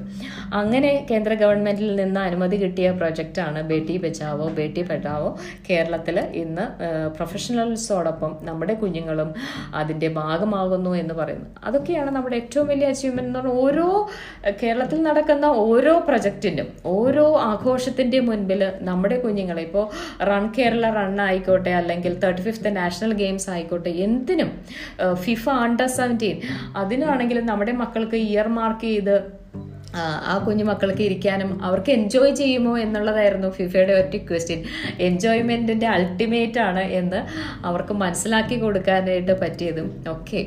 എല്ലാവരുടെയും ധാരണയിലുള്ള ഒരു ചിന്തയുണ്ട്. ഇവർക്കൊന്നും മനസ്സിലാകില്ല എന്നുള്ളൊരു ചിന്ത. ഇവർക്ക് മനസ്സിലാകായകയല്ല. ഇവർക്ക് മനസ്സിലാകുന്നതിനനുസരിച്ച് റെസ്പോണ്ട് ചെയ്യാൻ. ഒരു പക്ഷേ കയ്യ് കണ്ണ് അല്ലെങ്കിൽ അവരുടെ സംസാരത്തെ ഒന്ന് കോർഡിനേറ്റ് ചെയ്ത് ഒന്നിച്ചു കൊണ്ടുവരുമ്പോൾ ഉണ്ടാവുന്ന ഡിലേയോ അല്ലെങ്കിൽ അവർക്ക് പറഞ്ഞ് മനസ്സിലാക്കാൻ പറ്റാത്ത ആ കപ്പാസിറ്റിയോ കൊണ്ടാണ് നിങ്ങളൊക്കെ ധരിക്കുന്നത്. നമ്മൾ എത്രമാത്രം നമ്മൾക്ക് മനസ്സിലാകുന്നു ഒരു പക്ഷേ നമ്മളെക്കാൾ നന്നായി മനസ്സിലാകുകയും പലപ്പോഴെങ്കിലും അതിന് റെസ്പോണ്ട് ചെയ്യാണ്ടിരിക്കുകയും ചെയ്യുന്ന നല്ല മനസ്സുള്ള മക്കളാണിത് എന്ന് തിരുത്തി പറയേണ്ടി വരും. ഈ വോളണ്ടിയറിംഗ് സർവീസ് അല്ലെങ്കിൽ നമ്മൾ പാർട്ടി പദ്ധതിയുടെ ഭാഗമായിട്ട് ലോകത്ത് പല രാജ്യങ്ങളുണ്ട്. അപ്പോൾ ഇതൊരു നിർബന്ധിത വിഷയമായി കേരളത്തിൽ അല്ലെങ്കിൽ നമ്മൾ ഇന്ത്യയിൽ പരിഗണിക്കേണ്ടതുണ്ടോ? തീർച്ചയായിട്ടും പരിഗണിക്കേണ്ടതുണ്ട് എന്ന് പറയുമ്പോൾ ഇപ്പോൾ ഒരുപാട് യൂണിവേഴ്സിറ്റികൾ അതിനെ സപ്പോർട്ട് ചെയ്യുന്നുണ്ട്. എല്ലാ വർഷവും ഒരു ഇന്റേൺഷിപ്പ് നിർബന്ധമായിട്ടും എൻ ജി ഒസിന്റെ കൂടെ ആയിരിക്കണം എന്നുള്ളത് ഇപ്പോൾ നിർബന്ധമായി തുടങ്ങിയിട്ടുണ്ട്. അത് അവരുടെ സോഷ്യൽ സർവീസിനെ എൻഹാൻസ് ചെയ്യുക അല്ലെങ്കിൽ പഠനത്തിന്റെ അപ്പുറത്തേക്ക് രാജ്യത്തിന് ഉപകരിക്കുന്ന പാഠ്യമായ പഠനമായിരിക്കണം അവർ നടത്തേണ്ടത് എന്നുള്ള യൂണിവേഴ്സിറ്റിയുടെ വിഷൻ കൊണ്ടാണ്. എല്ലായിടത്തും അത് സ്റ്റാർട്ട് ചെയ്തിട്ടുണ്ട്. മിക്കവാറും എല്ലാ യൂണിവേഴ്സിറ്റികളും കാരണം എല്ലാ വർഷവും നമ്മളോടൊപ്പം പല ഇൻസ്റ്റിറ്റ്യൂഷൻ ഇൻസ്റ്റിറ്റ്യൂഷൻസും ഒരു എം ഒ യു തന്നെയുണ്ട്. അത് ഈ കുട്ടികളെ ഇത്രയും ദിവസം മിനിമം ഒരു ടു ഫിഫ്റ്റി അവേഴ്സ് എങ്കിലും ഈ കുട്ടികൾ ഈ സഹജീവി സേവനം ചെയ്തിരിക്കണം എന്നുള്ള ഒരു നിർബന്ധമായിട്ടുള്ളതാണ്. അത് കിട്ടുന്ന ബെനഫിഷ്യറി എന്ന് പറയുന്ന കുട്ടികളെക്കാൾ ഒരുപക്ഷെ ബെനഫിഷ്യൽ എന്ന് പറയുന്നത് അത് കൊടുക്കുന്നവൻ തന്നെയാണ്. കാരണം വോളണ്ടിയേഴ്സിനായിരിക്കും കാരണം അവനാണ് സൊസൈറ്റി എന്താണെന്ന് തീർച്ചയായിട്ടും മനസ്സിലാക്കാൻ പറ്റുക. അല്ലെങ്കിൽ ഇത്തരം കുട്ടികളും ഇത്തരം ആൾക്കാരുമുണ്ട്. ഇവർക്കൊക്കെ സപ്പോർട്ട് ആവശ്യമുള്ളവരാണെന്ന് ചിന്തിക്കുന്നതിനേക്കാൾ ഉപരി എത്രമാത്രം ഞാൻ ബ്ലെസ്ഡ് ആണ് എന്ന് മനസ്സിലാക്കാൻ കിട്ടുന്ന ഒരു അവസരം കൂടിയാണത് സാധാരണക്കാർക്ക് ഈ centre for empowerment and enrichment പ്രവർത്തനങ്ങളിൽ ഭാഗമാകുവാൻ പറ്റുമോ? അല്ലെങ്കിൽ ഇത് കേട്ടുകൊണ്ടിരിക്കുന്നവർക്ക് എങ്ങനെയാണ് ഡോക്ടർ മേരി അനന്തയുടെ ഓർഗനൈസേഷനെ സപ്പോർട്ട് ചെയ്യാൻ പറ്റുക? അത് തീർച്ചയായിട്ടും നമ്മുടെ ഓർഗനൈസേഷന് ഒരു വെബ് പേജ് ഉണ്ട് സിഫി ഡോട്ട് ഒ ആർ ജിയിൽ പോയി കഴിഞ്ഞ് കഴിഞ്ഞാൽ അവിടെ അതിന് ഒരു വോളണ്ടിയർഷിപ്പിനുള്ള ആപ്ലിക്കേഷൻ ഫോം ഡൗൺലോഡ് ചെയ്യാൻ പറ്റും. അതിൽ തന്നെ ഡൗൺലോഡ് ചെയ്ത് ഫില്ല് ചെയ്ത് നമുക്ക് അയക്കാവുന്നതാണ്. ഇല്ലെങ്കിൽ ജസ്റ്റ് അതിനകത്ത് മെസ്സേജ് ഇട്ട് കഴിഞ്ഞ് കഴിഞ്ഞാലും റെസ്പോണ്ട് ചെയ്യുന്നതാണ്. ഈ കോവിഡ് കാലഘട്ടത്തിൽ മാത്രമാണ് നമുക്ക് അതിന്റെ അകത്ത് ഒരു റെസ്ട്രിക്ഷൻ ഉണ്ടായിട്ടുള്ളത്. അല്ല എന്നുണ്ടെങ്കിൽ കുടുംബത്തിന്റെ ഒരു സപ്പോർട്ട് അത് തീർച്ചയായിട്ടും ഉണ്ടെങ്കിൽ മാത്രമാണ് നമ്മൾ വോളണ്ടിയേഴ്സിനെ എടുക്കുന്നത്. കാരണം അൾട്ടിമേറ്റ്ലി ഒരു ആൾ എന്നതിനേക്കാൾ ആ കുടുംബം എന്ന ആ യൂണിറ്റിന്റെ സപ്പോർട്ടും കൂടി ഉണ്ടെങ്കിൽ മാത്രമേ ഒരു വോളണ്ടിയർഷിപ്പിൽ സ്ഥിരമായിട്ട് അല്ലെങ്കിൽ ഒരു സസ്റ്റൈനബിൾ ആയിട്ട് നമ്മൾ വിചാരിക്കുന്ന ലക്ഷ്യത്തിലേക്ക് എത്താൻ കഴിയുള്ളൂ എന്നുള്ള മാത്രം ഒരു റെസ്ട്രിക്ഷൻ ആണ് നമ്മൾ വെക്കുന്നത്. അപ്പം കേൾക്കുന്ന ആൾക്കാർക്ക് എങ്ങനെയാണ് സപ്പോർട്ട് ചെയ്യാൻ പറ്റുക? സാമ്പത്തികമായിട്ടോ അല്ലെങ്കിൽ അങ്ങനെ ആർക്കെങ്കിലും ഒരാൾക്ക് മുന്നോട്ട് വരണമെന്ന് തോന്നിക്കഴിഞ്ഞാൽ എല്ലാ വർഷവും അത് ഡിസ്ട്രിക്ട് കളക്ടറുമായിട്ടുള്ള ഒരു പ്രൊജക്റ്റാണ് ജ്യോതി എന്ന് പറയുന്നത്. ആപ്ലിക്കേഷൻസ് എല്ലാ വർഷവും ആയിരം കുഞ്ഞുങ്ങളെങ്കിലും വെക്കുന്നുണ്ട്. ഒരുപാട് തരത്തിലുള്ള സപ്പോർട്ട് റിക്വയർമെന്റ്സ് ആണ്. അത് മെഡിക്കേഷന് വേണ്ടിയിട്ടായിരിക്കാം തെറാപ്പീസിന് വേണ്ടിയിട്ടായിരിക്കും സ്റ്റഡീസിന് വേണ്ടിയിട്ടായിരിക്കാം അല്ലെങ്കിൽ എക്യുപ്മെന്റ് സപ്പോർട്ടിന് വേണ്ടിയിട്ടായിരിക്കാം. അപ്പോൾ ഏതിനാണെങ്കിലും ആപ്ലിക്കേഷൻ വെക്കുമ്പോൾ അത് നമ്മളിലേക്ക് ഡയറക്റ്റ് ചെയ്യുന്നതാണ്. കാരണം അതിന്റെ നോഡൽ ഏജന്റും ഇംപ്ലിമെന്റേഷനും ഏജൻസി നമ്മുടെ പ്രൊജക്റ്റാണ് അത് റൺ ചെയ്തുകൊണ്ടിരിക്കുന്നത്. അപ്പോൾ അതുകൊണ്ട് തന്നെ നമ്മളാണ് അതിന്റെ ഫണ്ട് കണ്ടെത്തി ഓരോ അപ്പോൾ ഒരു കുട്ടി സപ്പോർട്ട് ചെയ്യണമെന്നുണ്ടെങ്കിൽ ആ, കുട്ടിയുടെ ഫയലും ഡീറ്റെയിൽസും നമ്മൾ ആ സപ്പോർട്ട് ചെയ്യുന്ന ആൾക്ക് കൊടുക്കുകയും ഡയറക്റ്റ് തന്നെ അവർക്ക് ഫണ്ട് എത്രമാത്രം കൊടുക്കാൻ പറ്റുന്നു ഇത്ര ഫണ്ട് കൊടുക്കണം എന്ന് നമുക്ക് ഒരിക്കലും നിർബന്ധമില്ല. എ പെനി ഒരു രൂപയാണെങ്കിലും ആ അവർക്ക് കിട്ടുന്നവർക്ക് അതൊരു വലിയ ബെനഫി ബെനിഫിഷ്യൽ ആയിരിക്കും എന്നുള്ളത് കൊണ്ട് തന്നെ അങ്ങനെ തന്നെ ഡയറക്റ്റ് നമുക്ക് ചെയ്യാൻ പറ്റും. അതിന് നമ്മളൊരു മീഡിയേറ്റർ മാത്രമാണ്. ഇനി ഇന്ന ആൾക്കാർ എലിജിബിൾ ആണ് എന്ന് മാത്രം. അതായത് നമ്മൾക്കൊരു എലിജിബിൾ എലിജിബിലിറ്റി ക്രൈറ്റീരിയ നമ്മൾ ഉണ്ടാക്കി വെച്ചിട്ടുണ്ട്. അല്ലെങ്കിൽ അവരുടെ ഡീറ്റെയിൽസിന്റെ അപ്പുറം അവർ തരുന്ന ഡീറ്റെയിൽസിന്റെ അപ്പുറത്ത് ബാക്ക്ഗ്രൗണ്ട് ചെക്കിംഗ് എല്ലാം നമ്മൾ നടത്തി വെച്ചിരിക്കുന്നു എന്നുള്ള ഒരു ഇത് മാത്രമേ ഉള്ളൂ. നമ്മളൊരു മീഡിയേറ്റർ എന്ന് മാത്രമേ ഉള്ളൂ. അപ്പോൾ അവർക്ക് ഡയറക്റ്റ് ബെനഫിഷ്യറിയിലേക്ക് എത്തിക്കാൻ പറ്റുന്ന രീതിയിലാണ് നമ്മൾ അത് സംവിധാനം ചെയ്തിട്ടുള്ളത്. അത് അതും ഇതുപോലെ തന്നെ വെബ്സൈറ്റിൽ ഒരു ഒരു മെയിലിൽ ഒരു മെയിൽ ഇട്ട് കഴിഞ്ഞ് കഴിഞ്ഞാൽ നമ്മൾ ഇപ്പോൾ നിൽക്കുന്ന ഇനി ആവശ്യമുള്ള കുട്ടികൾ ഏതൊക്കെയാണെന്ന് നമ്മൾ ഐഡന്റിഫൈ ചെയ്ത് കൊടുക്കും. അവർക്കും കൊടുക്കാൻ താല്പര്യമുള്ളവർക്കും ഡയറക്റ്റും വെരിഫൈ ചെയ്യാവുന്നതാണ്. Doctor Mary Anitha versus Kochi corporation. Differently abled ആയിട്ടുള്ള കുട്ടികളുടെ സഞ്ചാര സ്വാതന്ത്ര്യത്തിന് വേണ്ടിയിട്ട് ഡോക്ടർ ഒരു നിയമ പോരാട്ടത്തിലാണ്. എവിടെ എത്തി പോരാട്ടം? പോരാട്ടത്തിന്റെ ആദ്യത്തെ ഘട്ടം എന്ന് പറയുന്നത് ഡിസംബർ മൂന്നിന് മുൻപേ. ലോക ഭിന്നശേഷിക്കാരുടെ ദിനം എന്ന് പറയുന്നതിന് മുൻപേ തന്നെ അതിനൊരു സന്തോഷകരമായിട്ടുള്ള ഒരു റിപ്ലൈ കിട്ടി എന്നുള്ളതാണ് എനിക്ക് ആ വേർഡിക്റ്റ് വലിയ സന്തോഷകരമാണ്. കാരണം എന്താണെന്ന് വെച്ച് കഴിഞ്ഞ് കഴിഞ്ഞാൽ ഇപ്പോഴുള്ള സാഹചര്യങ്ങൾ എന്തൊക്കെയാണെന്നും അതിന്റെ റിസേർച്ച് ഞാനൊരു റിസേർച്ചിന്റെ പഠനത്തിന്റെ ഭാഗമാക്കിക്കൊണ്ട് തന്നെയാണ് പ്രധാനപ്പെട്ട റോഡുകൾ മാത്രം എടുത്തുകൊണ്ട് ഒരു ഏഴ് അതായത് നമ്മുടെ എം ജി റോഡ് തേവര അവിടെയൊക്കെയുള്ള കുട്ടികളെ മാത്രം മാനദണ്ഡമാക്കിക്കൊണ്ടാണ് കൊച്ചിൻ കോർപ്പറേഷനിൽ ഫുട്പാത്ത് നിർബന്ധമായി വേണം എന്നുള്ളതും ആ ഫുട്പാത്ത് ഒരേ ലെവലിലുള്ളതായിരിക്കണം എന്നുള്ളതും ഒരു വീൽ ചെയർ ഫ്രണ്ട്ലി ആയിരിക്കണം എന്നുള്ളതുമായിരുന്നു നമ്മുടെ ആഗ്രഹത്തിൽ. അതിനു വേണ്ടിയിട്ടുള്ള റിസർച്ച് നമ്മൾ നടത്തിയിട്ടാണ് നമ്മളത് കൊടുത്തിരുന്നത്. അതിന് അനുസൃതമായിട്ടാണ് കൊച്ചി കോർപ്പറേഷനും അതുപോലെ അനുബന്ധ പി ഡബ്ല്യു ഡി ഉൾപ്പെടുന്ന എല്ലാ ഉദ്യോഗസ്ഥന്മാരും ഈ രണ്ട് മാസത്തിനുള്ളിൽ തന്നെ അതിന് എടുത്തിട്ടുള്ള നടപടികൾ എന്താണ് എന്ന് കോടതിയിൽ അറിയിക്കുവാനും അറിയിച്ചില്ലെങ്കിൽ ഒരു ഓൾട്ടർനേറ്റീവ് പ്രെയർ കൂടെയുണ്ട്. കൊച്ചിൻ കോർപ്പറേഷനോ കേരള സർക്കാരിനോ ഇത് ചെയ്യാൻ പറ്റിയില്ലെങ്കിൽ ഡോക്ടർ മേരി അനന്തയ്ക്ക് ചെയ്യാൻ തയ്യാറാണ് എന്നുള്ള ഒരു ഓൾട്ടർനേറ്റീവ് പ്രെയർ കൂടി ചെയ്തിട്ടുണ്ട്. അതുകൂടി അനുവദിച്ചിട്ടുണ്ട് എന്നുള്ളതാണ്. കാരണം എന്നെ സംബന്ധിച്ചിടത്തോളം ആര് ചെയ്തില്ല എന്നുള്ളതല്ല ഞാൻ തയ്യാറാണ് എന്നുള്ളതാണ് എന്റെ വലിയൊരു ആഗ്രഹം. കാരണം ഒരുപാട് മക്കൾക്ക് ഒരുപക്ഷെ ബാംഗ്ലൂർ ഡേയ്സ് കണ്ടപ്പോൾ എല്ലാവരും ആഗ്രഹിച്ചിട്ടുണ്ടായിരിക്കാം. ഇതുപോലെ വീൽ ചെയർ ഓടിച്ചുകൊണ്ട് ഒരുപാട് വീടുകളിൽ ഇരിക്കുന്നതാണ് ഇലക്ട്രോണിക് വീൽ ചെയർ. ഒരുപാട് പേർക്ക് കേരളത്തിൽ ഇന്ന് ഉണ്ട്. പക്ഷേ ഒരിക്കൽ പോലും നമ്മുടെ റോഡുകളിൽ വീൽ ചെയർ ഓടിച്ചുകൊണ്ട് പോകുന്ന ഒരു കുഞ്ഞിനെ കണ്ടിട്ടുണ്ടാവില്ല. അതിന് റീസൺ അൺഈവൺ ആയിട്ടുള്ള ഒരു ഒരു വീട് പ്ലാൻ ചെയ്യുമ്പോൾ നമ്മൾ എത്രമാത്രം പ്ലാനിങ് ചെയ്യുന്നുണ്ട്. ഈ ഒരു ടൗൺ പ്ലാൻ ചെയ്യുമ്പോൾ അതിനുള്ള ആ, ഇല്ലാഞ്ഞിട്ടല്ല നിയമത്തിൽ നമ്മൾ പഴുതുകൾ ഉണ്ടാക്കുന്നത് കൊണ്ട് മാത്രമാണ്. അപ്പോൾ അതിനെ ഒന്ന് മാറ്റി നിർത്തിക്കാൽ ഞങ്ങളും കൂടെ ചേർന്നതാണ് ഈ സമൂഹം. അപ്പോൾ ഞങ്ങൾക്കും സഞ്ചാര സ്വാതന്ത്ര്യം ഇല്ലേ എന്നുള്ളൊരു കുഞ്ഞു ചോദ്യം മാത്രമാണ് അതിലൂടെ ഉദ്ദേശിച്ചത്. എങ്ങനെയായാലും മുന്നോട്ട് തന്നെയാണ് കേരള സമൂഹത്തിന് ഭിന്നശേഷിക്കാരായ ഒമ്പത് ലക്ഷത്തോളം പേര് ആഗ്രഹിക്കുന്നതും ഞങ്ങൾക്കുമുണ്ട് മുന്നോട്ട് വരാൻ ആഗ്രഹം. ഞങ്ങൾക്കും ഈ റോഡിലൂടെ ഒന്ന് നടക്കാൻ ആഗ്രഹം. ഇതുപോലെ ഒന്ന് വീൽ ചെയർ ഓടിച്ചാണെങ്കിലും ഓടാൻ ആഗ്രഹം ഞങ്ങൾക്കുമുണ്ട് എന്നുള്ള വലിയ ആവേശം പിന്നിലുണ്ട്. അതുമായിട്ട് മുന്നോട്ട് തന്നെയാണ് യാത്ര. മെൽവിനെ അല്ലെങ്കിൽ ഉണ്ണിയെ ഇടയ്ക്കിടയ്ക്ക് കാണാൻ തോന്നാറുണ്ടോ? തോന്നാറുണ്ടെന്ന് മാത്രമല്ല ഉണ്ണിയെ ഇടയ്ക്ക് കാണാറുണ്ട്.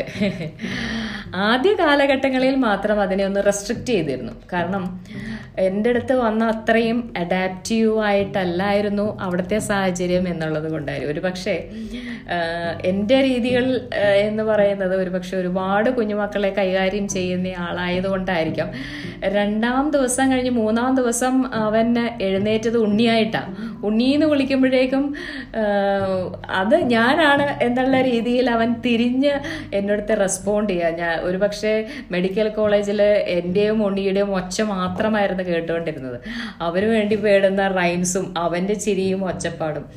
ഒരുപാട് എല്ലാ ഡോക്ടേഴ്സും തന്നെ വന്ന് ചോദിക്കും എത്ര വയസ്സുള്ള കുട്ടിയോടാണ് മാഡം ഈ പറയ സംസാരിക്കുന്നത്? കാരണം ഒരുപാട് കാര്യങ്ങൾ എനിക്ക് എന്റെ വീട്ടുകാരോട് പറയാനുള്ളതും നാട്ടുകാരോട് പറയാനുള്ളതും ഒക്കെ ഉണ്ണിയോട് സംസാരിക്കും. മോനെ എടാ ഇന്ന് അവർ വിളിച്ചില്ലടാ.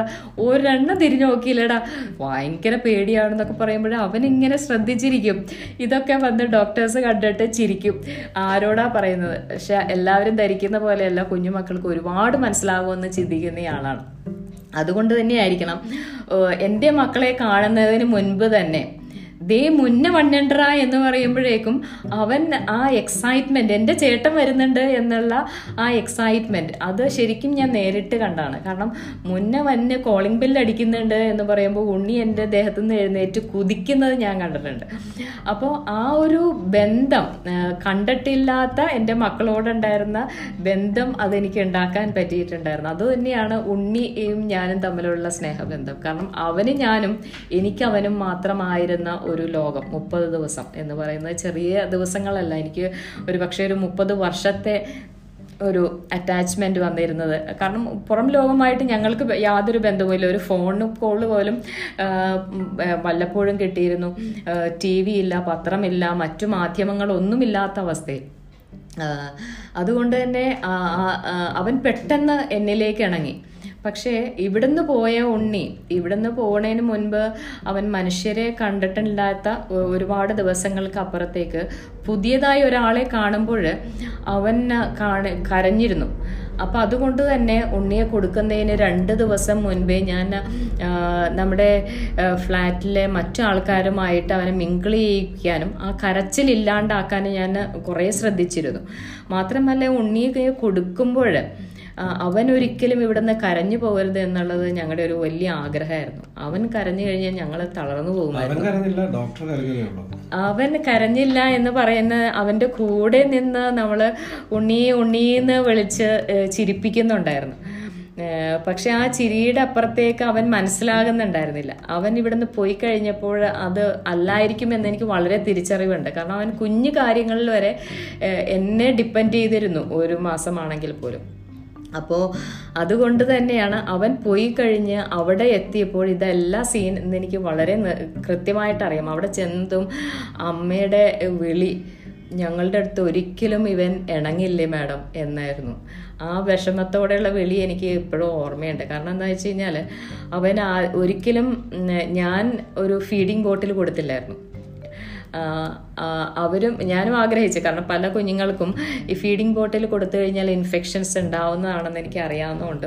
ഇവന് ജന്മിക്കുമ്പോൾ തന്നെ അന്നോട്ട് മെഡിക്കേഷനിലായതുകൊണ്ടും അതിന്റെ ഒരു ശ്രദ്ധ നമ്മൾക്കുണ്ടായിരുന്നു.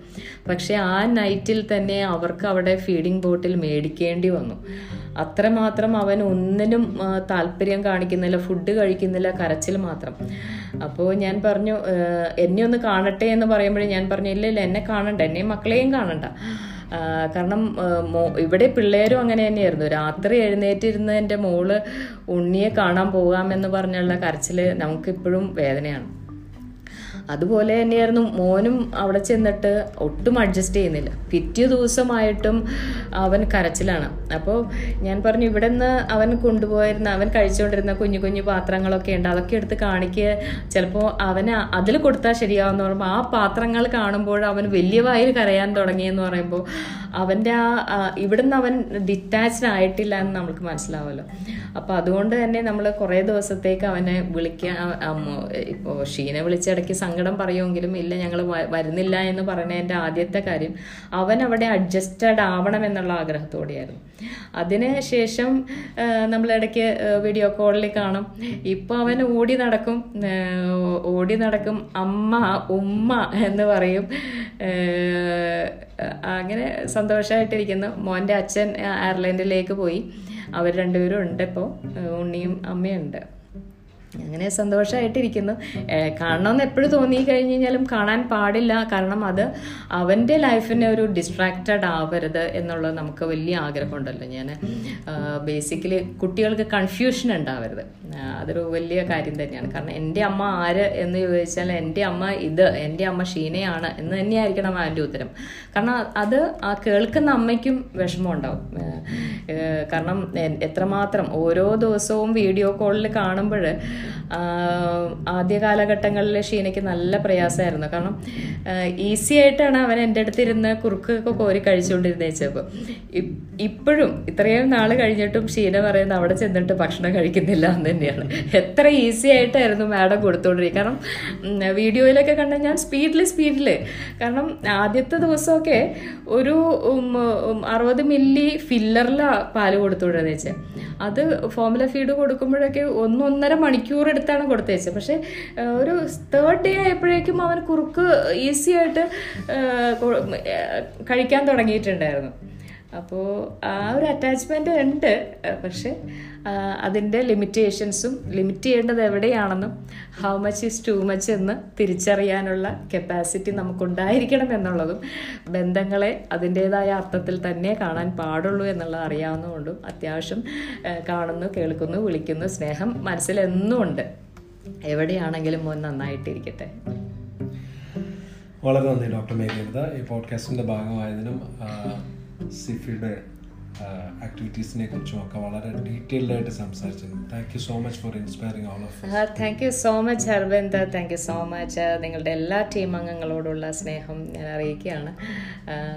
അപ്പോൾ ദൈവാനുഗ്രഹമായിരിക്കട്ടെ. എല്ലാവരും എന്നോട് പറയുക ഒരു രണ്ട് വാക്ക് സംസാരിക്കുക എന്നാണ് ഞാൻ അതിനെ രണ്ടായിട്ടല്ല മൂന്നാക്കി ലവ് യു ഓൾ എന്ന് പറയാം. Thank you so much stay love you doctor Mary അനിതയുമായുള്ള സംഭാഷണം ഇവിടെ പൂർണമാവുകയാണ്. Centre for empowerment and enrichment എന്ന സ്ഥാപനത്തെ നിങ്ങൾ സഹായിക്കാൻ ഉദ്ദേശിക്കുന്നുണ്ടെങ്കിൽ അവരുടെ വെബ്സൈറ്റിൽ അതിനുള്ള മാർഗനിർദ്ദേശങ്ങൾ ലഭ്യമാണ്. ഈ എപ്പിസോഡിനെ കുറിച്ചുള്ള നിങ്ങളുടെ അഭിപ്രായങ്ങൾ ഡിസ്ക്രിപ്ഷനിലുള്ള ലിങ്കിൽ ക്ലിക്ക് ചെയ്ത് വോയിസ് മെസ്സേജായോ പോഡ്കാസ്റ്റ് ബൈ അരവിന്ദ് ചന്ദ്രശേഖർ എന്ന ഫേസ്ബുക്ക് ഇൻസ്റ്റഗ്രാം പേജിലൂടെയോ നിങ്ങൾക്ക് അറിയിക്കാവുന്നതാണ്. വീണ്ടും പുതിയൊരു എപ്പിസോഡുമായി എത്തുന്നതുവരെ നന്ദി